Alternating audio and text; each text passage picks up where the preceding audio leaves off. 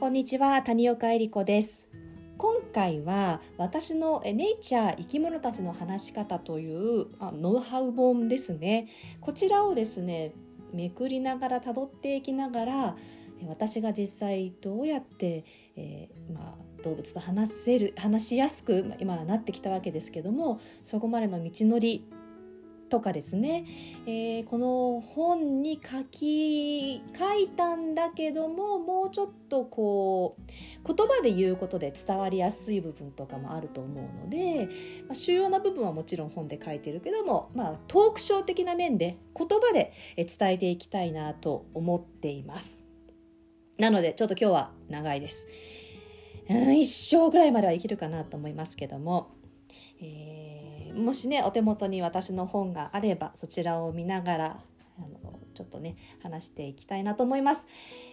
改訂版を出していますので私は改訂版の方を見ながら進めていくんですけども、まあ、大まかには改訂してない本と同じなのでちょっとページ数は異なってきますけどもメニュー自体目次自体は同じなのであのどちらでもたどれるかなと思います。たどれないちょっと肉付けしてる部分とかもあるんですけども、まあ、そういうところが出てくれば私も、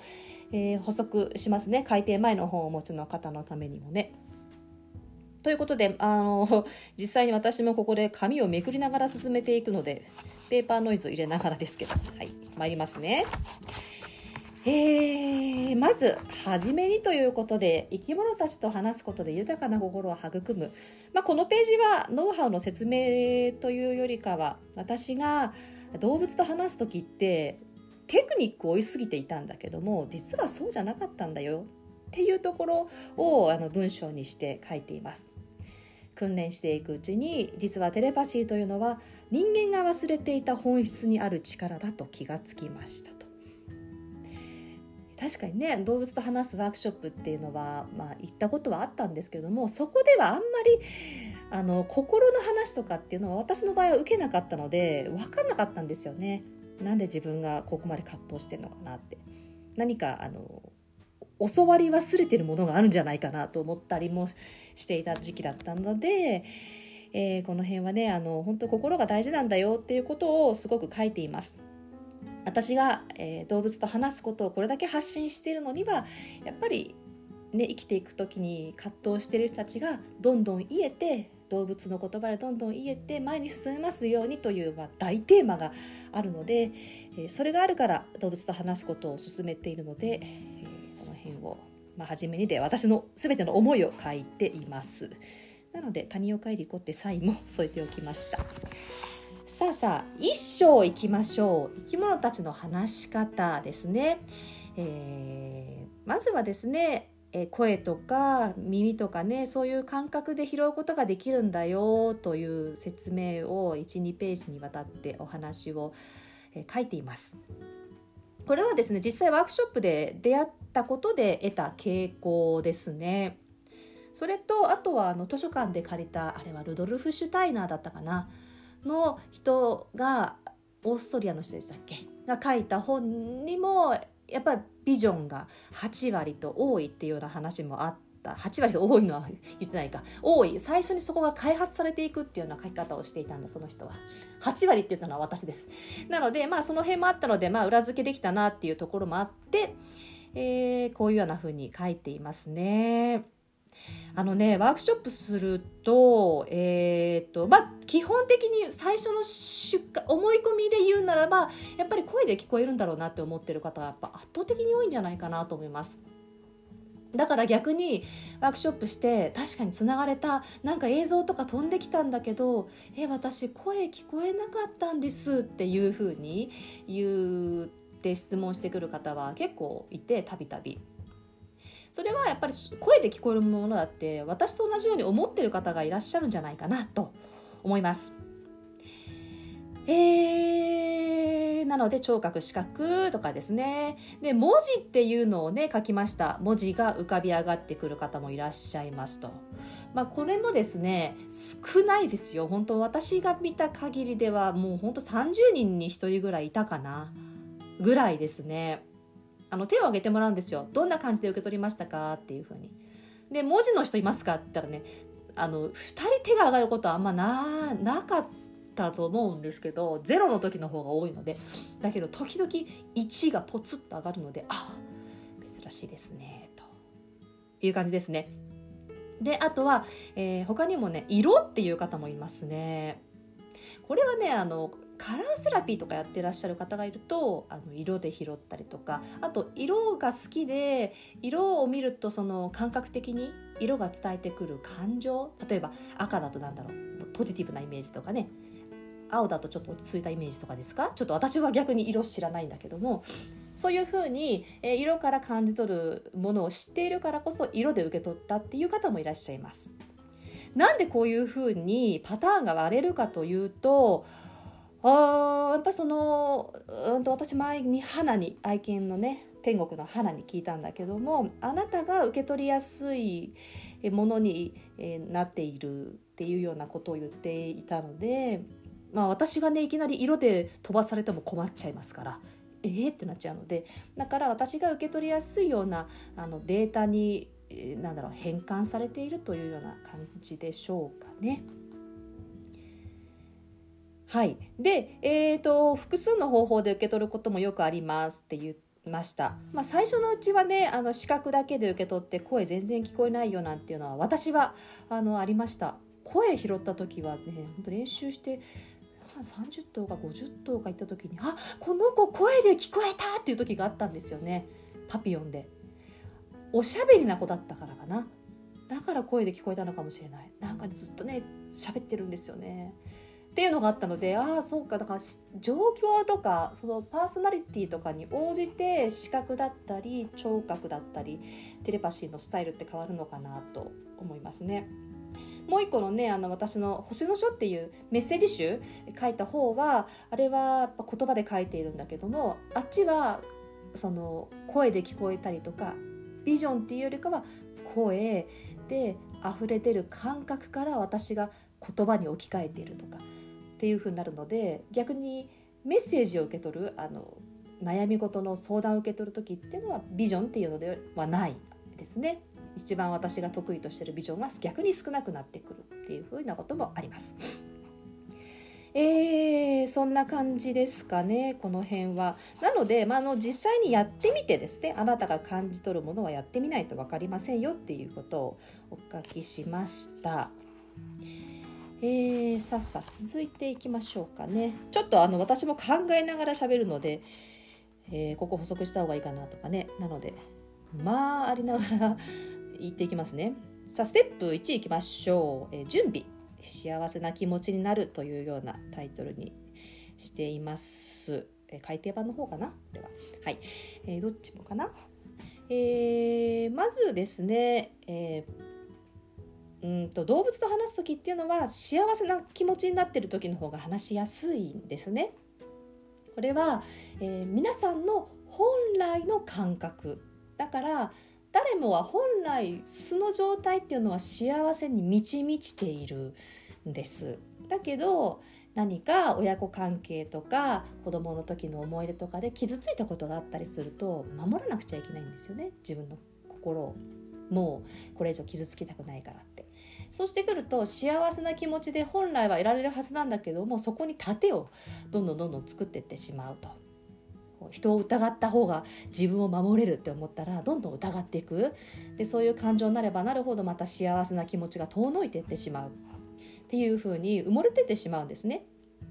なので、えー、ステップ1はえ幸せな気持ちになるってのは本当の自分を呼び起こしていくというような感覚になっていきます。ですので、えー、私の場合はイメージというのを使っているので、まあ、ステップ1はイメージにしました。えー、体をリラックスさせていくんですけれどもこの本を使って体をリラックスさせるとするとですね、えーと、本っていうのはまず目を上げて目で追うっていうところから入るものなのでなのでこの目で追いながら例えばね、えー眉間シワが寄っていませんか？意識を向けて緩めていきましょう。なんてやってまた目閉じて、えー、っと眉間どれどれ？なんてやってるとちょっとやりづらいですよ。なので、えー、っとここはですねあこういう感じでやるのねっていう風に流れでまず押さえておいて眉間頬ね、はい、体全体緩めていくのでと。で、えー、それをふうに押さえておいてで一回本閉じてからやった方がいいかなって思いますね。かあの自分で、えーと、言葉を録音するとかあとはあのその何ページか先に私の YouTube にありますよって書きました。YouTube チャンネルの方に私の誘導瞑想ありますよって書いたのであのそういうのを使うといいと思います。文字に起こすとこういう感じであの段階的にやっていますよってことで書いています。えー、改訂版の方だと丸1余計な情報や刺激が入らない静かな場所で目を閉じますということで、えー、お家だとねワンワンニャーニャーすることもあるのでちょっとそれだと難易度上がってくるので、えー、静かな場所でやってみる方がやりやすいですね。打率が上がってきます。うるさい場所でやってもいいですよ。ただ、えー、それだけ、えー、難しくなってくる。自分をハードル上げてるのでそれでも集中できるかってことですね。なのであの静かな方が余計な情報が入らないですよということです。なんでこういうふうにさせるかというと,、えーと、テレパシーがあの気が散らない状態でやるんですよね。リラックスしてるってことですね。リラックスした状態イコールな注意散漫じゃないですね穏やかな状態それがまあ本来の自分に近い状態だと思うんですけどもそこに持っていくために、えー、やりやすい方法という感じですかね。あこれなんか途中でどうだったか質問しながらとかの方が喋りやすい。自分でこういうこと皆さん思うかなって考えながらやるよりかどなたかに聞かれながら補足していく方がやりやすいわ。何かあったら言ってください。さあえー、っと気持ちいい深呼吸をしたら眠りにつくような穏やかな状態へと導いていきましょう。まずは頭から。意識を頭や頭皮に向けます。緊張しているかどうか感じてみてください。力が入っていたら吐く息に合わせて緩めましょう呼吸に合わせて力みを吐き出すイメージで和らげていきます。はい。眉間シワが寄っていませんか？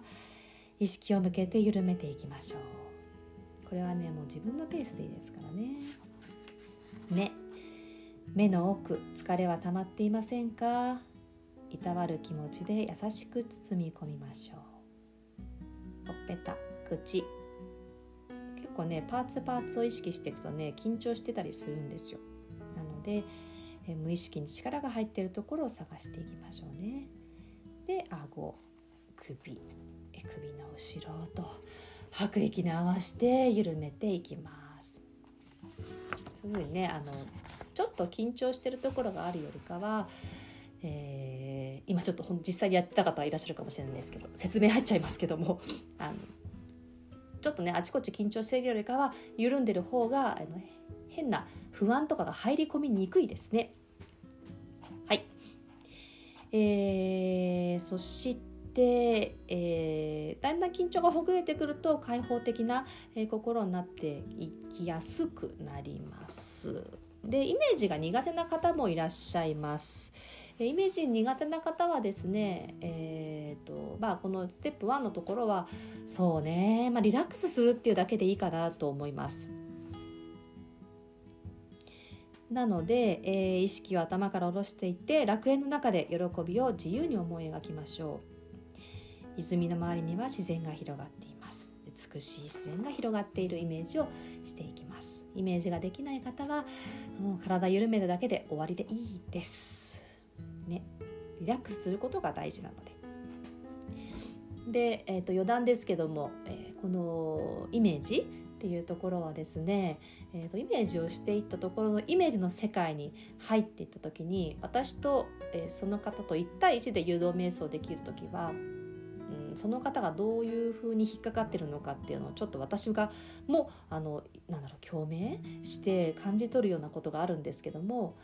イメージの世界入ってくると出てくるんですよ。自分のあの葛藤してる部分が。例えば自分を信じられなかった私の場合はイメージの世界入ってきた時にこんな嘘だろみたいな風に、えー、ちょっと否定したりとかね。変に、えー、頭でっかちなところとかもあるからそうすると「えー、これはさ私自分で考えて作ってんでしょ」とかね。分析しだしちゃうとかね。なので日頃のちょっとそのなんだろう縦になってる部分が出てきます。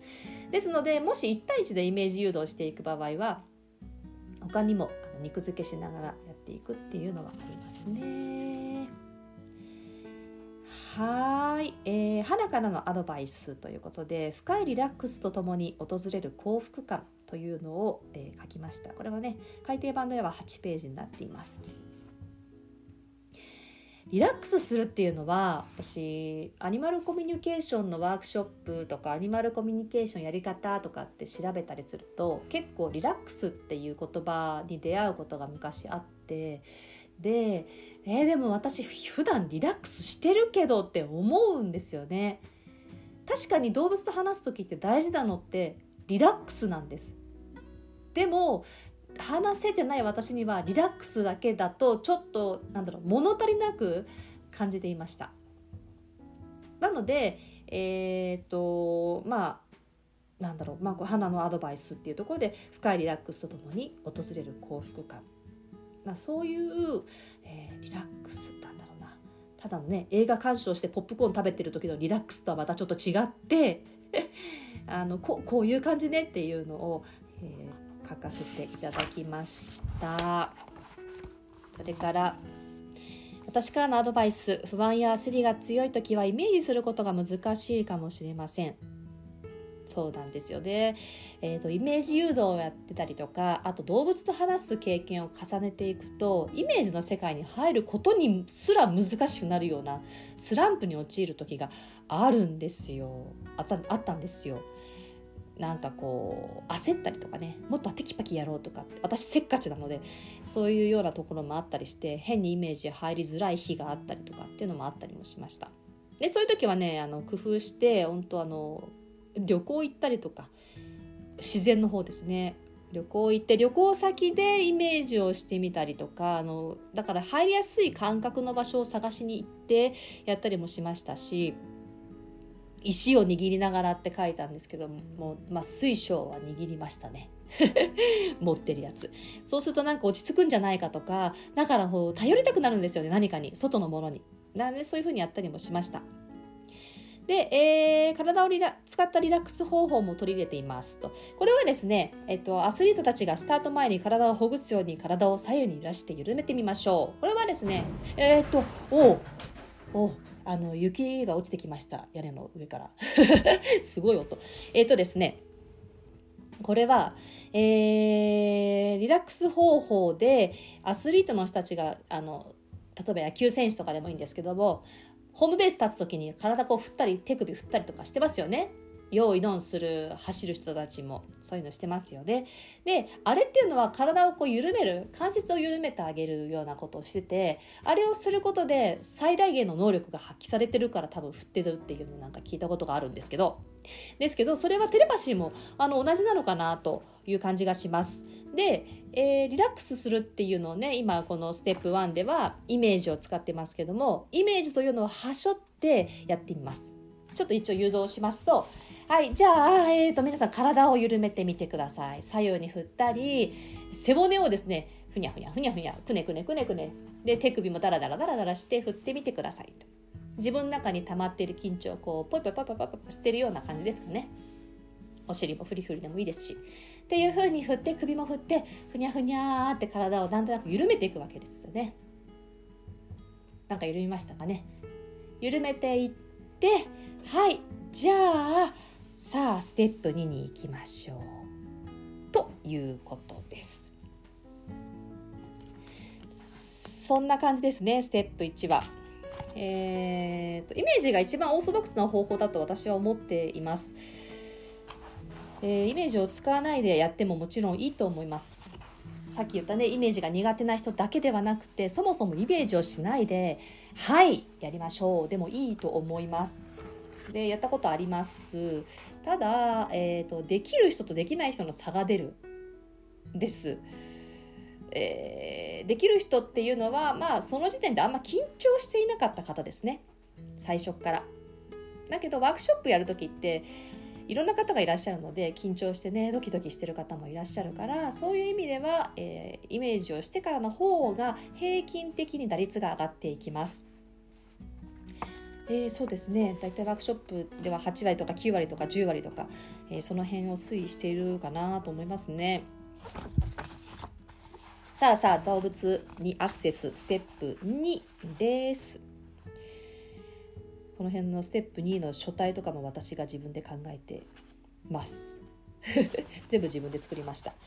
あの出版印刷会社の方には全部お願いせずに全部自分でやりました。さあさあさあさあ。とコンディションを整えたら動物たちにアクセスしていきますよと。えー、大まかにね、ステップ1、2、3まで言うと、あ、2まででいいか。2まで言うと、リラックスをします。落ち着きました。では、動物と話しましょう。あとは自由に質問をしていきましょう。というところですね。それを one、two に分けています。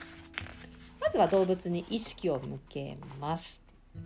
ここでも書きましたが凝視するということではないですね、えー、もう意識が向いていると思います。例えば写真で話す時はもうこの子と話すってもう目の前に置いているので、えー、もうねあの心の中で名前を呼んでもいいし写真を見つめて今何が好きなの？とかね質問してもいいかなと思います。私が、えー、やる時はですね昔やっていた方法は私は基本的にはもう遠隔が多かったので練習してる時は。なので写真を使っていました。白黒よりがカラーとかね本当プリントした写真だったのでカラーの写真か。白黒もありますけどね。でその写真で、えー、なんかね手をかざしたりして手でこうなんだろうこう蓋をする？写真に蓋をするようにこう手をかざしてえー、もなかちゃんこんにちはお話ししてもいい?」って目閉じてやってましたねその時は。で、えー、なんかね話して答えがあって書きたい時はちょっと目を開けて横に置いてあったノートにバーってこう書いていくっていうような風にしていました。で、えーと、と目がね開けられるようになってくるともう写真が多いので写真を見ながらも写真を見てその写真に話しかけてましたね。えどうして最近あのトイレができなくなっちゃったの？トイレシートでっていう感じで感じで話したりもしています。で写真なしで、えーと、どっかねお空見ながら、あのどっかねあのなんだろう空を見ながらっていうんですかねであのお話しすることもありますけどもまあそれでもできるしなんかでも最近私は楽ですね写真見ながら目で見ながらの方が。あの空を見ながらっていうとこう自分の内側に感じているそのペットさんの意識を感じ取りながらやるんだけど写真だともう見るだけでチャンネルが合いやすいので私は見ちゃった方が最近は楽ですね。そして自己紹介をして話しましょうというふうに一応書きました。あの未だに私はそうですね、こんにちはとあなたのお母さんからあのちょっと相談があったのでお話しさせてねっていうような感じであの一応事情は説明はしていますね。名前もとね谷岡恵里子ですとか言う時もあるし ごめんなさいね言わない時もありますけどもねあのいまあまあ基本的にはほぼほぼ言うかな。えっ、ー、とうんそうね一応まあ相手がねいきなり話しかけられてなんだこれって なんか急に話しかけられたぞっていうふうに思う子もいるかもしれないので一応まあエクスキューズあの礼儀っていうんですかね今私あなたとコンタクト取りますっていうふうに伝えるっていうのはあります。でも例えば目の前の木とかと話す時に挨拶する時もあればもう早速質問しちゃう時もあるしなんだろうなもう自分という子という子と子っていうものを超えて意識と中で、えー、仲間全てがこう魂どうしてあれば何かみんなに中にある絆とかをになってくるともう自己紹介をしない時もありますね。あただあれですねあの自己紹介もしないで全然あの相談も受けてない動物と話すってことはまずないですね。それはあんましないですねしてもねあの受け取ったところで飼い主さんにバックすることもできないし手助けすることもできないのでそういうことはあんましないですね。はいさあ続いて動物からの答えを待つです。えー、っと動物との会話っていうのは声だけではない映像だったり感覚だったり質問して感じたことも、ね、否定せずに受け止めていきましょうとあえて「待つ」というふうに書きました。えっ、ー、とね追わない方がやりやすいですね。受け止める受け止めるの方がいいですね。最初の方は。なんでかっていうと思考が入りやすいことが私は多かったんです。だから、えー、好きなおもちゃは何？えーと、ボールかな？普通犬だったらボールだよね？みたいな風に途中から自分で考えてんじゃんみたいなこととかもあったので。なので、えーと、待つっていうことをしなかったんですよね昔は。そうするとちょっとこう入りやすかったっていうことが初期にはあったので、え待つという書き方をしました。今はもうだいぶやっているので途中の方からはですね、えーと、あんまり待つっていうことももうなんだろうその癖づいて来たから大丈夫になったっていうんですかねいきなり自分でガツガツ言っても変に変にこう思考が入りづらくなってきたのもあったのであんま待つっていうスタンスも取っていないですけどもどちらかというと自分が聞きたい情報をこう引き引き出しに行くっていう時もあるのでなので今は待つという感覚はないんですが最初の方っていうのは陥りやすいものとして、えー、自分の思考が入るっていうのがよくあることなので、えー、まずは待つという方を意識してみてはいかがでしょうか。えー、さあポイントつながったかどうかは今後たくさん経験していくと感覚が伝わります、はい、はいはいはいはいはい。講座でですね質問で私確かに当たっていましたと。初めて話すこと話してその子がトマトが好きだっていうのが当たりました。でもなんかうんつながったかどうかわかんないんですよね。って言います。はいその通りです。つながったかどうかなんてわからないんですね。なので、えー、ステップ3の確認するということが起きてきます。決して頭の中で丸抜のクイズみたいにピポピポなんていう風に旗は上がらないので、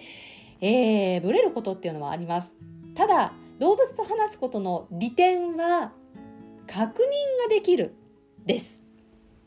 これが、えー、なんだろう、例えばチャネリングの世界でありますよねそうなってくると確認ができないので、まあ、何か別の方法をとってるかもしれませんが動物に関してはもうはっきりくっきり飼い主さんという存在がいますので、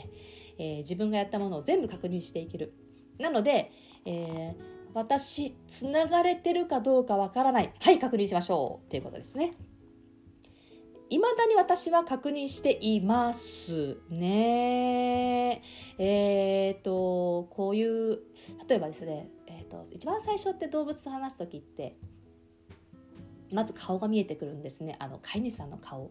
なので、え、ー、と、すいません。えっ、と、草食系の多分これ男性だと思うんですけど、立ってる人がいて、で、えっ、とね、心は穏やかで、動物ってね内面見るので心は穏やかな人であの眼鏡多分かけてると思うんですよねで髪の毛短くてっていう風に「これ誰ですか?」って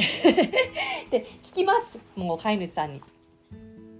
っていうふうに聞いて多分あのもうね2度3度動物と話すともう毎回毎回同じ人が見えるからこれ絶対いるなっていうふうに分かるんですけども一回話した時だと「んんこれなんかぼんやりえっとわからない確認しようって感じで確認をしていきます。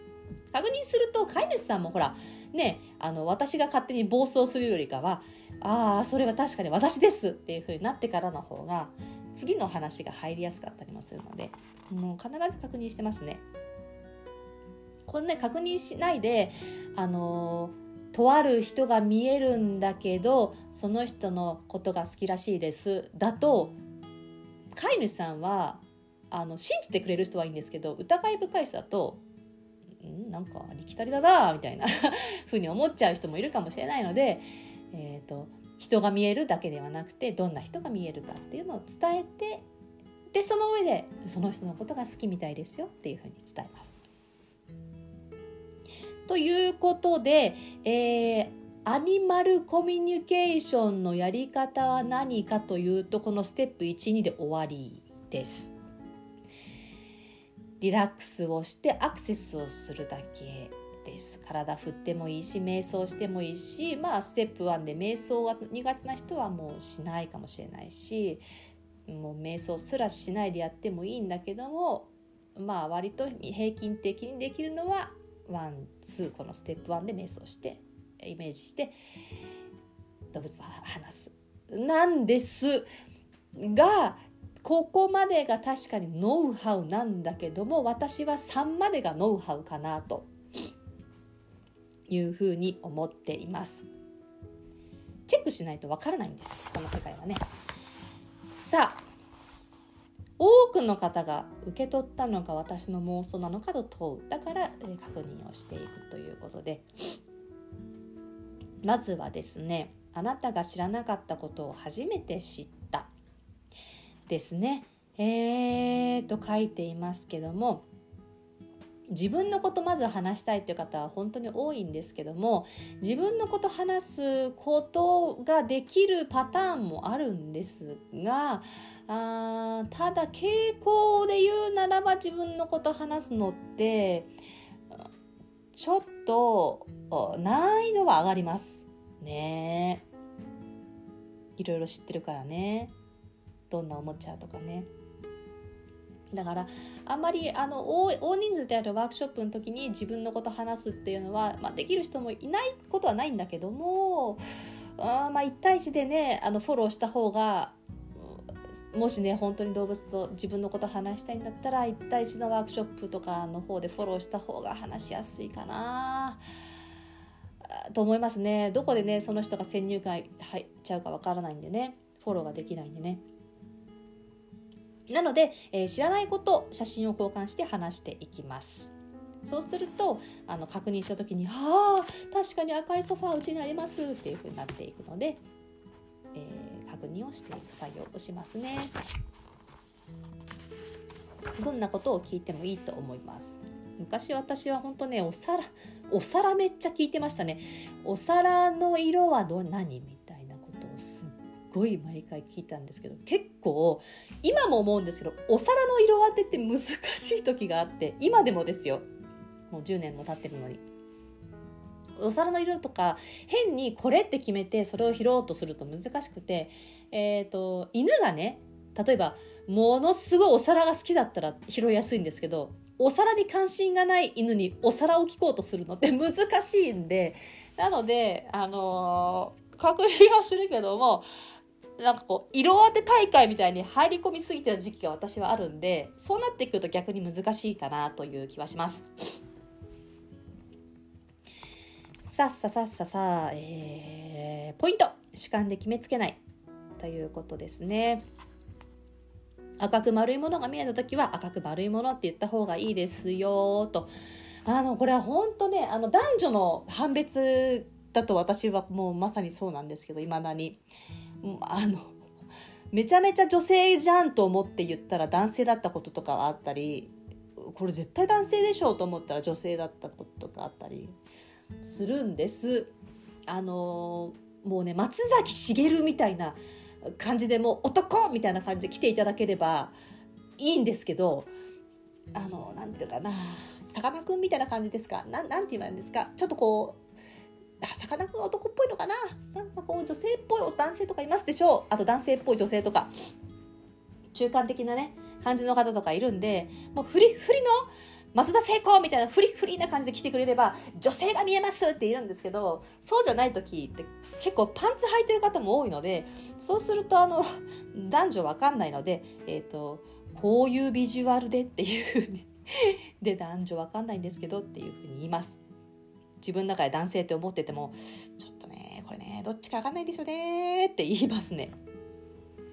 はい。で、あとは、え妄想だろうと勝手に判断しない。あのね、これすごいね、もったいないのがあって、ワークショップの時に、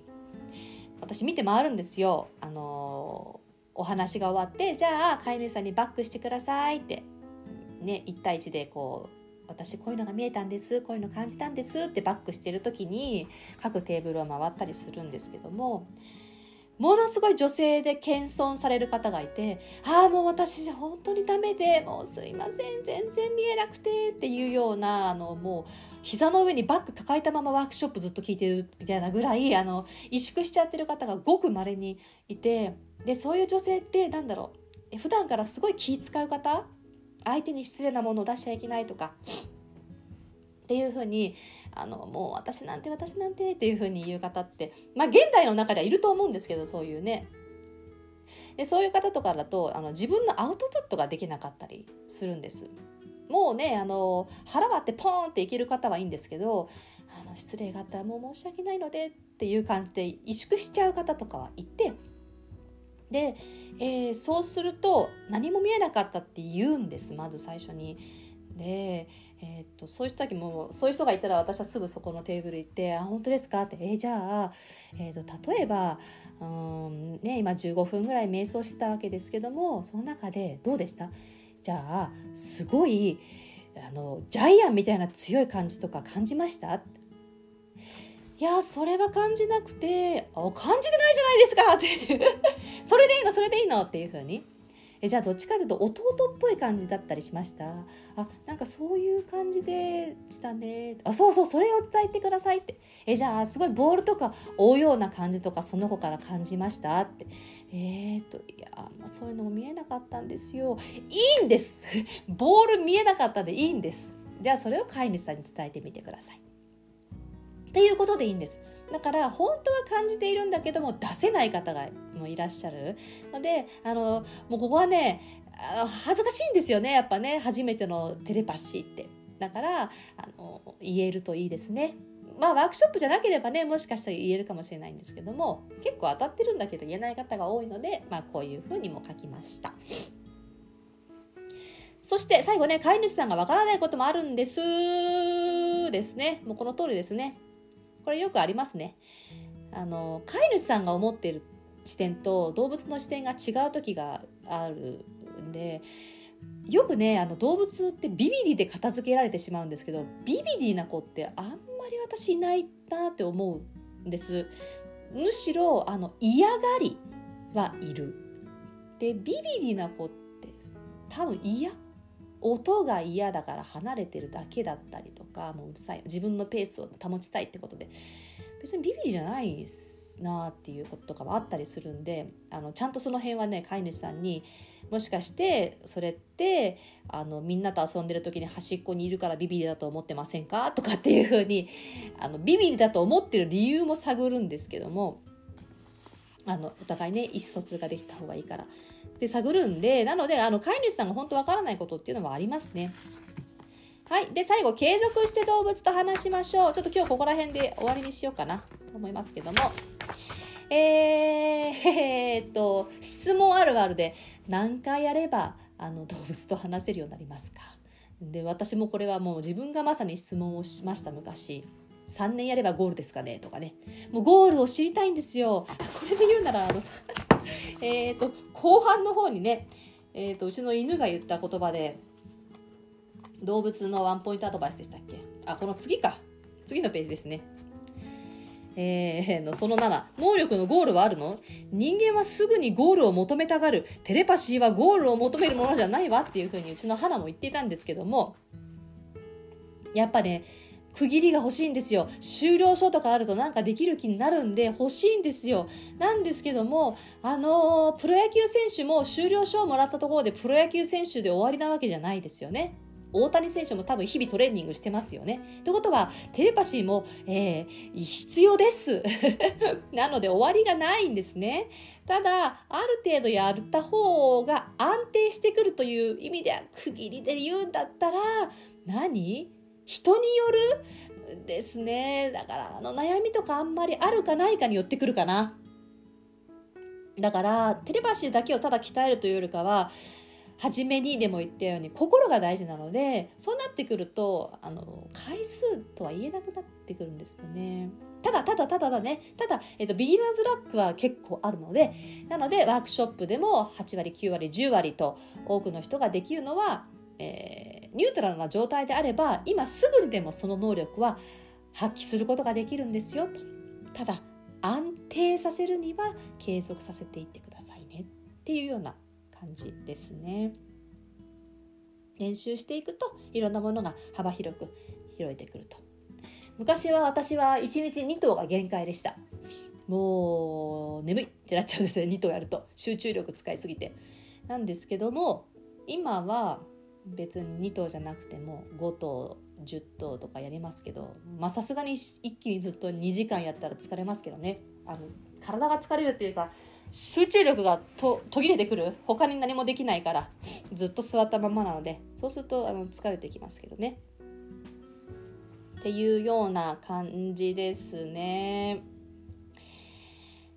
えー、まあ継続して何を伝えてるのかよくわからないことがあっても継続してそうそうそうあのそうインタビュー力っていうのも関係してきてまあこの辺は多分次の章で言ってるのかな？経験から知ったことで。なのであの自分でやっていくとパターンとか見えてきたりするのでそれをまた例えばね1個質問して「好きなおもちゃ何?」って聞いたんだけど白しか見えないかった「はい私は拾えなかったんだ」って思うんだけども白だった後にもう1個質問してないですよね。それは丸いもの？加えるもの？感触は？1個の質問で10個ぐらい聞けることもあります。ですから、えー、そこもね気づいていくと質問が肉付けされることでなんだ？テレパシーの力じゃなくて質問の数が足りなかったんだっていう風になってきますから、えー、まあねやっていきながら自分で自分を補っていくような感じですね。ということで40分。お聞きづらいとこもあったかもしれませんけれども、えー、お話ししてきました。えーそうね。いいですかね。ちょっと今息息吸ってます。うんまあ言い逃したこととかで言うなら何だろう。まあ質問あれば逆に質問いただければ私あのインスタとかフェイスブックで「質問です」ステップ12使ってる時にこうなんですけどとか言っていただければ全然お答えすることはできるのでいいかなと思いますね。123で一番大事なのって何なんでしょう？3?3 ですかね。もう3やってない人もめちゃくちゃ多いと思うんですよね。やってない人はあやってるんですけども話せてないんです私っていう人って大体3やってないんですよね。多い。もうもう本当にできなくて誰と話してます？うちの子です。あそれは確かにね実感湧かないんですよねっていう。実感が湧かないようなことだけをずっとやってると私できないんですってなっちゃうので、えー、ぜひねステップ3大事だと思います。まあステップ1も大事ですけどね。やってみるといいかなと思います。というような感じでえーと、小学校であれば45分でキンコンカンコンってなりますのであキンコンカンコンか。キンコンカンコンじゃデパートですね。なので、ちょっとここら辺で一旦区切らせていただいて、また、あの、どっかのタイミングで、ステップ終わったので、2章、えー、お話できることがあればしようかなと思います。お疲れ様でございました。では、失礼いたします。バイバーイ。